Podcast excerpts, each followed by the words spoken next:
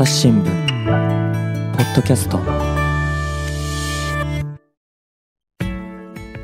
朝日新聞の神田大輔です、えー今日はコンテンツ編成本部伊藤大地さんに来ていただきました。伊藤さんよろしくお願いします。よろしくお願いします。で伊藤さんはですねあの陰謀論、はい。時計ゆくファクトっていうねこの連載が朝日新聞デジタル上ありまして、A ストーリーズってことでね展開したんですが、その筆者のお一人ということで、今日はお招きしてます。でということでテーマは陰謀論なんですよね、はい。であのアメリカの様子なんかは例えばニューヨークの藤原学識記者はなんかが取材してるんですが、日本の様子を取材したのが伊藤さんはい、そうですね。でこれね日本でもずいぶんその陰謀論トランプさんをめぐる陰謀論っていうのが広がってるみたいですね。はい。うんまあ、あの、非常に驚くことに、本来日本人に関係ない、いやだってね、アメリカの話でしょ、これ。そうなんですよ。うんアメリカの大統領選のところで陰謀論が日本にも盛り上がるという現象が、まあ、あまり予想してなかったことが起こっていて、うんうんうんまあ、そこを本当にあのツイートを丹念に追っかけてですね、言ったっていうのがまあ記事のきっかけで、なるほど、はい。これ、取材の手法としては、やっぱりそのネット上が主になるんですか？そうですね、もうひたすら追いかけるっていう、えー。なんかね、なかなか丹念な仕事になりますね。まあ、あの、こたつ記事とかいう、まあ、確かに、あの、オフィスは出てないんですけれども、あの、のもう人物相関図を紙に書いたりしながら、ああ、そうかそうか、はい。その例えばツイートをしている主がどういうふうにつながってるかみたいな。そのリツイートしてる元はどこなのうんか、誰と誰がフォローし合ってるのかみたいなことはいはいはい。を、まあ、追っかけると。ああじゃあそいうの感じですね。陰謀論の出元みたいなところをはい。特定したりとか、はい。はい。うん。でこれね、この動きっていうのは、はい。日本に顕著なんですか？あの、これが驚くことに、うんあの、日本がアメリカに次いですごかったっていうような 調査もあるぐらい、いやー、これ、まあ、一応世界中にその陰謀論者っていうのは多分いて、はいはいはいなんか例えば僕の聞いた範囲でも、ドイツなんかでもね、そういう人がいるなんて話もあるようですが、アメリカの次が日本なんですか？この今回の米大統領選に関してはそうだったらしく、なんで日本って多いんですかね？あの、まあ、陰謀論自体は決して、うんあの、珍しいわけではなくて、今までずっとあったと。まあねまあ、今回が、あの、すごいのが、うんあの、かなり、まあ、組織的というか、組織的。はい。うんあの、まあ、要は単に、おあの、ネットの面白い話だよね、みたいなところで盛り上がってるわけではなくてですね、そのある程度、アメリカの、まあ、いわゆる Q アノンというコミュニティの中から情報をちゃんと取ってきて、ウェブサイトを作って、そこから拡散してというのが割としこうシステマティックに行われてたところが、まあ、非常に顕著だったと思います。おーちょっとなんかもう少し詳しく具体的なところ教えてもらっていいですか？はい、あの、まあ、Q アノンの、まあ、まず Q という、うん。そのの匿名の人物がいて、その人物がえ書き込んだことっていうのが、まあ、例えば、えー闇の政府が世界支配してると。なんか、あえー民主党支持者が、うんあのーま、まあ、えー幼児性愛ですか。ー あペドフィリアね。はいあの人たちが、まあ、世界を支配してるんだ。そこから世界を救うのがトランプ大統領なんだ、みたいな、うんまあ、完全にお話としては口頭無形なんですけれども。ーいや、こんなことね、あの、何ですか、ラノベの世界でも信じてるやつはいないだろうっていういやいぐらいの、ね、やいや、みたいな話なんですけれども、まあ、それがネットで拡散すると。はい。で単にネットで拡散するんではなくて、例えばまあ作り込まれた画像であるとか、まあ、いわゆるミームって言ったりするんですけど、うんいやまあインターネット上に拡散する、まあ、術を心得ている人たちがやっているっていうところなんですね。うんでそこを完全にその日本でもコピーしていて、うんうんそのの日本の Q アノンのコミュニティのサイトの中には、その tools っていうんですけど、そのミームをたくさんご自由にお使いくださいって言って素材集として配ったりしてるんですよ。うんうんで、まあ、こういう動き方っていうのが、そのの、まあ、いわゆるただの陰謀論とは違うなと。完全にネットを攻略するために考え抜かれた陰謀論だなというところが、あの、特徴的ですね。うんそうなると気になるのが、なんかその組織的な背景があるのかってことなんですが、それどうですか？まあ、あの、しの一部の新興宗教がそこをバックアップしてるんじゃないかとか、うんそのデモをバックアップしてるんじゃないかみたいな話はすごくありますね。うーん、そうなんですか、なんかそれをやるといいことがあるんですかね。まあ、あの、の多分一つやっぱ選挙にどうやって動員していくかっていうことだと思うんですよ。選挙。はい。うんうんあの、の日本でも来たるべき選挙があるんで、あまあ、それはね。まあ、そあのそこに対してこうあの、まあ、僕が本当注視してるのは、今年日本でも確実に国政選挙があると、そうですね、総選挙ありますね。はい、でこのコミュニティとか、それを動員する手法、まあ、同じ組織じゃないかもしれないけれども、それがどう活用されるのか、うんうん。悪用されるのかってところが、まあ、うん一番の肝になることなんじゃないかなと思いますね。いやこれね、伊藤さんね、はい。まあ、旧来は、えー選挙で人を動員する、まあ、選挙で人が動員されるっていうのはずっと昔からあるわけですけれども、基本的には、まあ、その党がね、それぞれ抱えている組織であるとか、あるいはまあ支持母体、支持団体と言われる人たち、まあね、あのーそれぞれにあるわけですよね。はい。えー例えば公明党だったら創価学会があるし、ねはい。えー立憲民主党だったらまあ労働組合があったり、はい。自民党にもそういう団体っていうのがいっぱいあって、はい。まあ、そういうこう支えるっていう組織が我々の目にもすごく見える形であったわけですよ。はい、ただこれネットの上ではい。こう人がどういうふうにつながってるのかってなかなか可視化されてきていない部分ありますよね。そうですね。あの、まあ、よく有名なのは本も選挙参謀みたいな本が出てて自民党がかなり、うん。えー若者を中心にあのののネットで組織してるんじゃないかみたいな話は前からありましたと。でまあ、それとは全くこう別の文脈で、うんうん。そのアメリカで選挙を制したやり方をやろうとしている人、団体がいると。いうのはもう間違いないだろうなと思います。でこのね Q アノンになぞらえて今あの日本版の Q アノンだってことで J アノンとか言ったりとかね、い、やだとね私もちょっと見てみたんですけどこうトランプさんのことをね親瓶って呼んでみたりとか、はちょっとなんか独自のセンスだなっていうことでまあ正直トランプさんの存在自体がはい。アメリカでももともとはもうネタだったとかありますよね。はい。とりわけその大統領になる前、大統領選挙に候補として出てる段階でも、まだ、いや、まあ、あの人はねっていう、まあ、ちょっとこう道家のような存在っていう感じがあったんだけれども、あれよあれよの間に支持を広げて、あの共和党の候補になっちゃったと、はい。なっちゃっただけじゃなくって、ヒラリー・クリントンさんを打ち負かして、うん。自分が大統領になっちゃったっていうのは、これ、本当にあの高等無形だったことが現実化したっていうのが、もうすでに起こってるわけですよね。はい、ちょっとその辺に恐ろしさを感じるんですけれども、やまあそうですね。あの、ここってメディアも無関係ではなくて、はいはい、メディアもそののトランプ自身が台頭する前、散々ネタキャラとしてこう扱っていたわけですよね。うん。そうなんですよね。ところが、これが本当の本のあれよあれよと共和党候補になり、うん。大統領になりって言ったときに、まあ、非常に最初困ったと思うんですよ。うん。まあ、それ全く多分日本でも似たようなことが起きてるんじゃないかなと、まあ、N 国とかもそうですけれども、その確実に、いや、この人絶対面白がってるよねみたいな見方をしてるけど、うん。気づいたら議席を取ってる、そうですよね。議席伸ばしてるみたいなことっていうのは、まあ、すでに日本でも起こってるのかなと思いますね。うんうんうんうん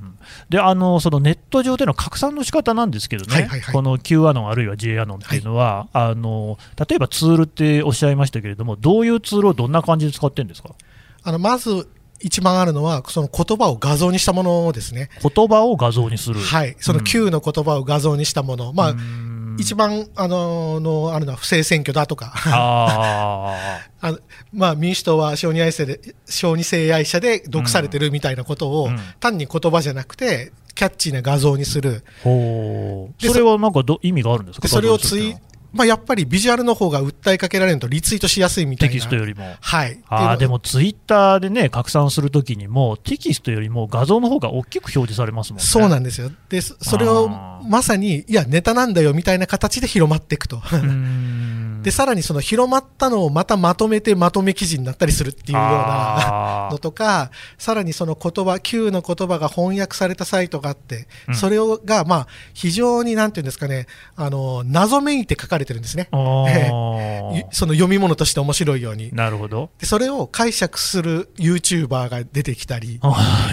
YouTuber ね。その YouTuber の発言をまた切り取ってツイッターになったり、うんまとめサイトになったりという形になっていて、うんうんそれを信じる人から見ると、いろんな人がいろんなところで言ってるから、信憑性があるんじゃないかと思わせるような仕組みになってるんですよね。その最初にそれを広げる人は、そのもういわゆる革新犯的にというか、それは間違いないと思います、ね。騙してやろうっていう気持ちでやってるんですかね。まあ、かなり、あのの最初にやってる人たちはもう戦略的にやってるのは間違いないですね。はいであの本当にそのコミュニティの中核にいる人たち、その翻訳、言葉を翻訳している人たちのうんフォロー、フォロワー関係見てると、やっぱりそのアメリカの人たちとつながってるんですよね。うんうんうんうんなので、そのじゃあ、アメリカとどれぐらい歩調合わせてるか、そこまでは分かりませんが、まあ、少なくともかなり近い関係なのは、うインターネット上の活動だけを見ても見て取れるのかなと思いますけどね。だからその伊藤さんが指摘したように、そういう人を、ね、動かすにはどうしたらいいのか、ネット上でっていうことの、まあ、研究というか、実践の一環として、そういうことを意図してやってる可能性あると。まあ、あると思いますね。で実際にそれで人が動いてるんです、ね、動いてますね、あのもうそののコミュニティのページ見ると、ですね、うん、もう集会とかされていて、でそのグッズも売ってるんですよ。グッズ？はい T シャツだとかキャップだとか。日本での話ですか？日本ですよ。で、はい、それを着た人たちがみんなで居酒屋で飲んだりしてるんですよ。ああ、なんか野球のファンみたいな話ですね。そうなんです。で、そこが、まあ、あの、僕が非常にあの印象的だったのは、その人たち普通に顔で出て映ってるんですよ。あ、顔出し。はい。隠さないんだ。なので、はい、あの、おそらくその人たちは、そのもちろん陰謀だとかも思っていないし、非常に割とこうシンプルにその活動に参加しているっていうような印象を受けるんですね、その写真を見ると。なるほどね、はい、やっぱりその陰謀論に行ってはまっちゃう人がいるっていうのは、まあ、歴史上もあったし、理解できるんですけれども、はい、そこをこう操作している人がいるってなると、ちょっとこれはまだ話が違ってきますよね。いやもう本当にそうですね。あのまだ今の段階だとその面白がってる人がいるっていうところから一個広まって、普通の人たちがそういう、まあえー、集会に参加したりグッズ買ったりしている、うんうん、まあ、そのうちきっと例えば身近な親戚とか友達がとかっていうことに少しずつ広がっていきかねない何かがあるなとは思いますね。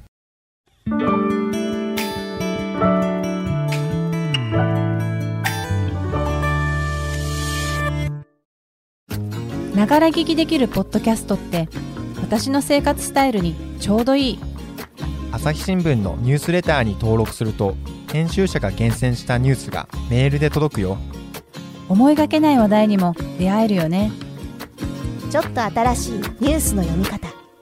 朝日新聞。あとね、その伊藤さんの指摘の中で YouTube を使ってるって話あったじゃないですか、はいはいはい、で私もそういうその陰謀論あの、いわゆる J アノン的な YouTuber をいくつかちょっと見てみたんですけれども、はい、あのまあ、その内容自体よりも気になったのが、はい、過去をたどっていくと、そういう人たちが意外とまともな動画を投稿していて、再生数が全然振るってないんですよ。で、そこから感じたのが、あれ、これひょっとして、この人たちは自分が人気になりたい、あるいはお金を儲けたいみたいなことで、そういうその陰謀論を回してるっていう、そういうことってありますかね？あると思いますね。あの、うん、そういう人ばっかりで組織されてるわけでもないんでしょうが、うんうん、その拡散に一役買っているのが、普通に YouTube で動画回して儲けたいって人たちもいるのは間違いないですねうんなんかだから、そういうこういろいろな思惑が複雑に絡み合ってる感じなんですかね。と思いますね。あのそこが例えばえ2016年の大統領選の時にマケドニアの少年たちがお金欲しいからそのヒラリー・クリントンの嘘をばらまくサイトを作りまくると、これお金のためでシンプルであると、まあ、ところが今回の場合だと、そのまあ、大元で作ってる人はお金だけじゃないかもしれない。もっと組織的にやろうとしている。だけどそこに巻き込まれてる人はお金目的の人もいるみたいな、よりこう層が複雑になってるなという印象はありますね。うんあの今の話でね、マケドニアっていう、これ、まあね、バルカン半島にある、ね、国なんですけれども、あのだからアメリカからはまあ遠く離れたところでね、であ明らかに全然その政治的な関係はなくて、はい、お金のためにやってた、うん、で一方、その大統領選、アメリカ大統領選に関しては、まあ、今回も噂はありましたし、前回ははっきりした形で、ロシアがね、はいかなり介入してたと、で今回、その日本における陰謀論の拡散に関して、そういったか外国が関与してるっていうような影とかっていうのはどうですか？まあ、今のところ、そのツイートだけとかを見てると、うん、そこまでを示唆するものはないですね。あのの割とこう牧歌的にコミュニティが運営されてるというか、あのその人たちがじゃあ何かまあ、その危険なことするとかっていうのはまあないと思いますし、あのそこまでその深刻ではないんですけれども、ただそれを組織されたものが本当にじゃあ国政選挙になったときにどうなるのかっていうのはもう全く読めないので、うんうん、そこが一定数影響、選挙で影響するみたいなことは可能性はあると思いますね。まあ、あとこれもその私の見ている範囲の話なんで、ちょっと確認をしたいんですけれども、はい、どうもその保守の人の中に、そういったそのトランプさんをめぐる陰謀論に巻き込まれている人が目立つような気がするんですが、これ、どうでしょう、はい、まあ、やっぱりあの結局、保守の方あの日本の陰謀論とアメリカの陰謀論の共通点で、まあ、範疇なんですよね。範疇ね、はい。うん。やっぱそこがすごく軸になっていて、まあ、正直、じゃあトランプさんがに親日かって言ったら決してそんなわけはないと思うんですよ。だそもそもあの白人至上主義者たちがもの猛烈に支持している、その人たちが Q アノンになってるみたいなこともありますので、その Q アノンのし思想の親和性が日本とあるかというよりかは、やっぱりその反中、はい反外国みたいなところが親和性のベースになってるんじゃないかなという気はしますね。うん。だからそこで、その親和性なのか分かりませんけど、そのいわゆる本理法輪功っていうね中国では邪教扱いされている宗教集団といいますかね、だからそこが出している、例えばエポックタイムズなんていうはい。機関紙といいますかね、そういうメディアがあるんですけれども、そんなのが結構引用されている例なんかもあるみたいですよね。いやもう本当にそうですね、そのエポックタイムズですとか、あとは今、ニュースマックスっていうサイトあがー。非常に伸びていて、あの Q アノンをはじめとしたトランプ支持者たちは、選挙の後に、まあ、今まで信じていた FOX ニュースっていうのを見放し始めたんですね。うんというのは、さすがに FOX ニュースも選選挙のが嘘だっていうのも言い続けられなくなって、そ でそうすると、え、今まで俺たちの味方だったのに違うのってな話になり、まあ、ニュースマックスの検索数がいきなり選挙後伸びるんですよね。なので、まあ、そういったそのそこを支援するメディアっていう、まあ、よりなんていうか、バイアスのかかったメディアというのは存在はもう無視できないですよね。うんね、で法輪功を信じる人たちにとっては、中国政府っていうのはまあ敵になるわけじゃないですか、はあの中国ではすごく弾圧をされてますからね、はい。でだからそういう意味では共通点があったりするっていう、だからそこも非常に複雑で、つまり反中っていうものの立場にもいろんな人たちがいるわけですよね。であとメディアもいろいろだし、それおっしゃったように、FOX なんかも、それこそその、ね、選挙がそうでたらめだなんていうようなことの報道の責任を問うような形で訴訟をこう、ねはい。起こすっていうような動きもあったりすると、やっぱりそこはこう、ね、あもう軌道修正をしなきゃいけない、でも軌道修正をしないメディアが 今度また別に出てくると。うん。ソーシャルメディアではね、トランプさんもね、あの凍結をはい。アカウントされましたけれども、なんかまた別のソーシャルメディアが盛り上がったりしてるんですよね。そうですね、あのまあ、ギャブっていうと、うん。まあ、本当にツイッタークローンのようなサイトなんですけれども、今、本当にそこに集まって、あの今でも日本のあの J アノンのコミュニティもそこの中にできてますね、あいまだに発信が続いておりますね、そのギャブの中で日本語ではやり取りしてるんですか？日本語でやり取りしてます。えー、それ例えばどんなやり取りしてるんですか？もう311の地震は人工地震だったみたいなことが、おーあそういうやつ、はい、うーん。いまだに。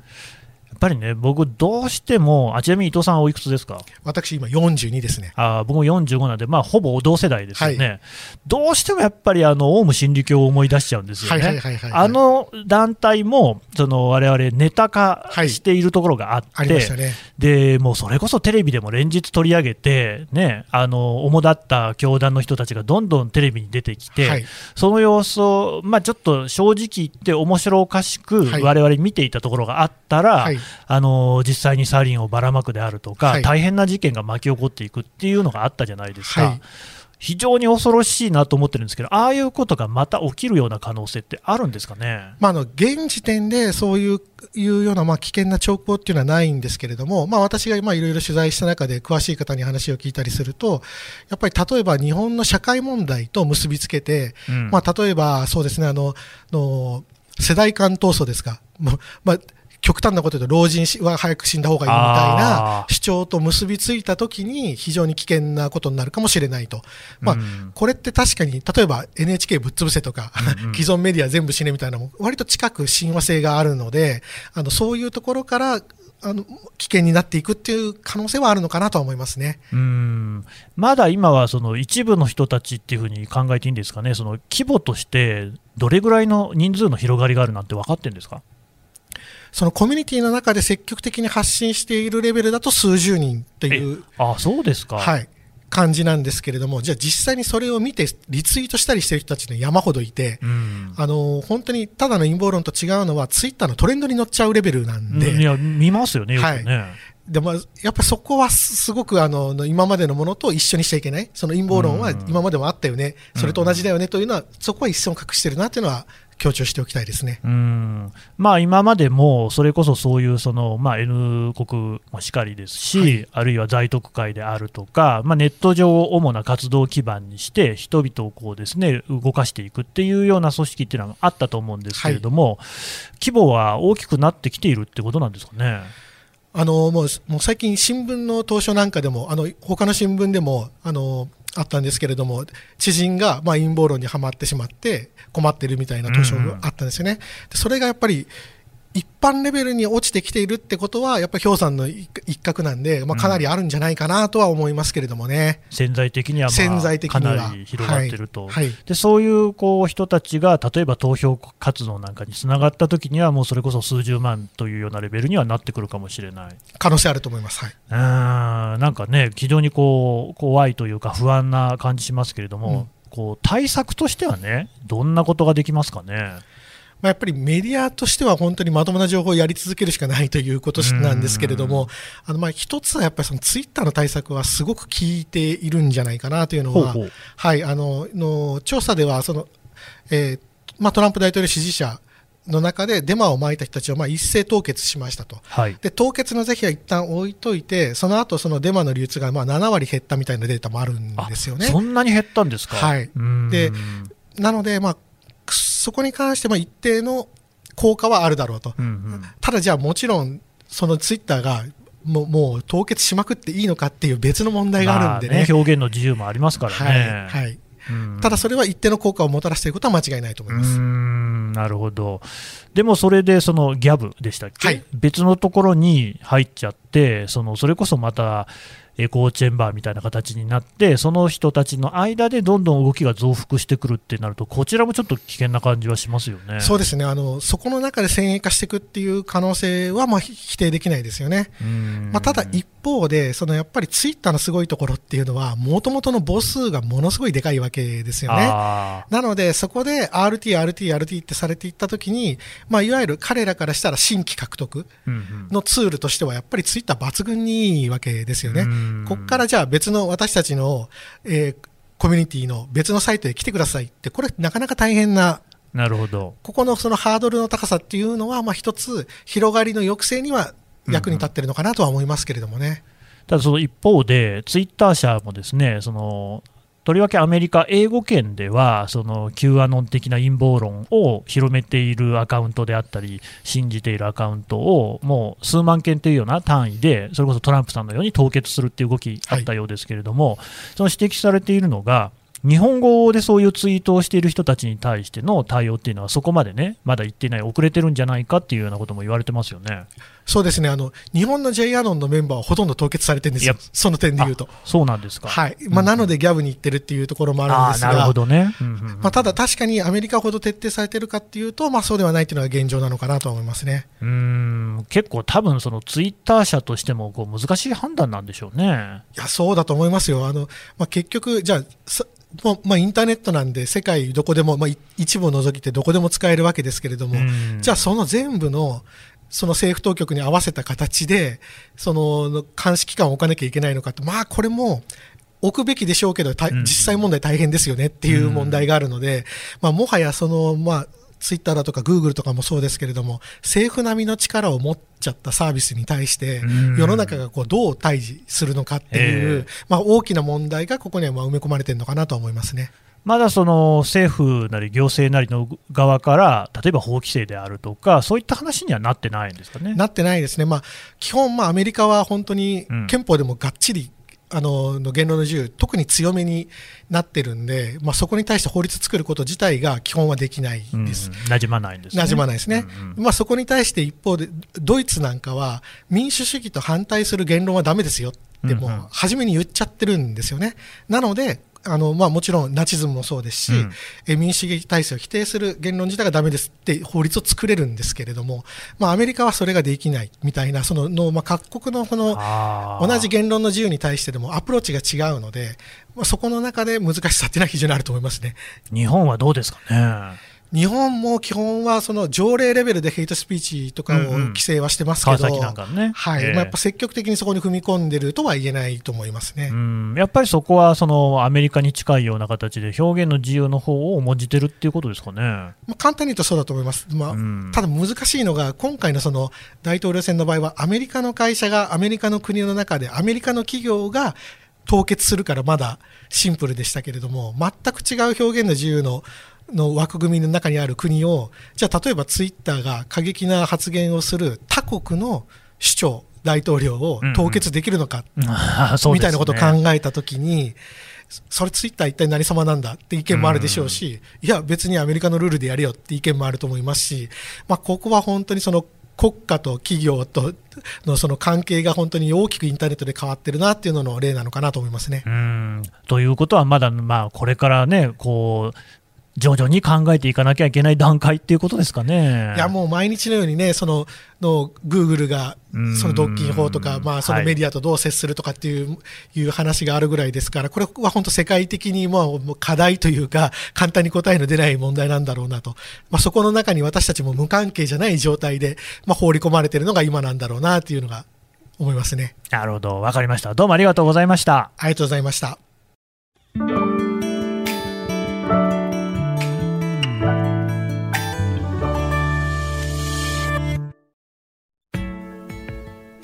はい。というわけで、伊藤大地さんの話を伺ってきました。あのー印象に残ったのはですね、やっぱり居酒屋さんとかに集まって、顔も隠さずに、えー楽しそうに集まってる写真なんかがね、出たりしてる。要はその、実際に J アノンと呼ばれている人たち、陰謀論を信じてしまっている人たちが、あのーまあ、悪気なさそうなところですよね。でだけれども、そういう人たちを作る、あるいは煽るところには、あの意図を持っている人がどうもいるようだと。でしかもその人たちは何らかそれで自分が利益を得るっていう形でそれをしていると。あのまあ、陰謀論、今、本当にあの身近に信じる人が出てきましたよね。で、そういう人たちっていうのをあの見放す、突き放すんじゃなくて、その人たちは多分我々と同じあのまあ、良き市民なんですよ、もともとね。なんだけれども、そうやってその悪意を持って、それを先導する人がいるとすれば、やっぱそっちの方に対策を施していかなきゃいけないっていうのは多分自明のことで、じゃあそれをどうしていくかなんですよね。あの、いや、あの、歴史的にもやっぱりそれを、このままね、ほっといたら恐ろしいことになる可能性十分にあると思いますので、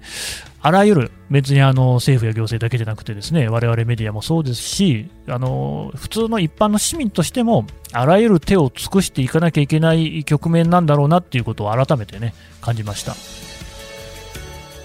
朝日新聞ポッドキャスト、朝日新聞の神田大輔がお送りしました。それではまたお会いしましょう。この番組へのご意見、ご感想をメールで募集しています。podcast at 朝日 .com p o d c a s podcast アットマーク朝日 .com までメールでお寄せください。ツイッターでも番組情報を随時紹介しています。アットマーク朝日ポッドキャスト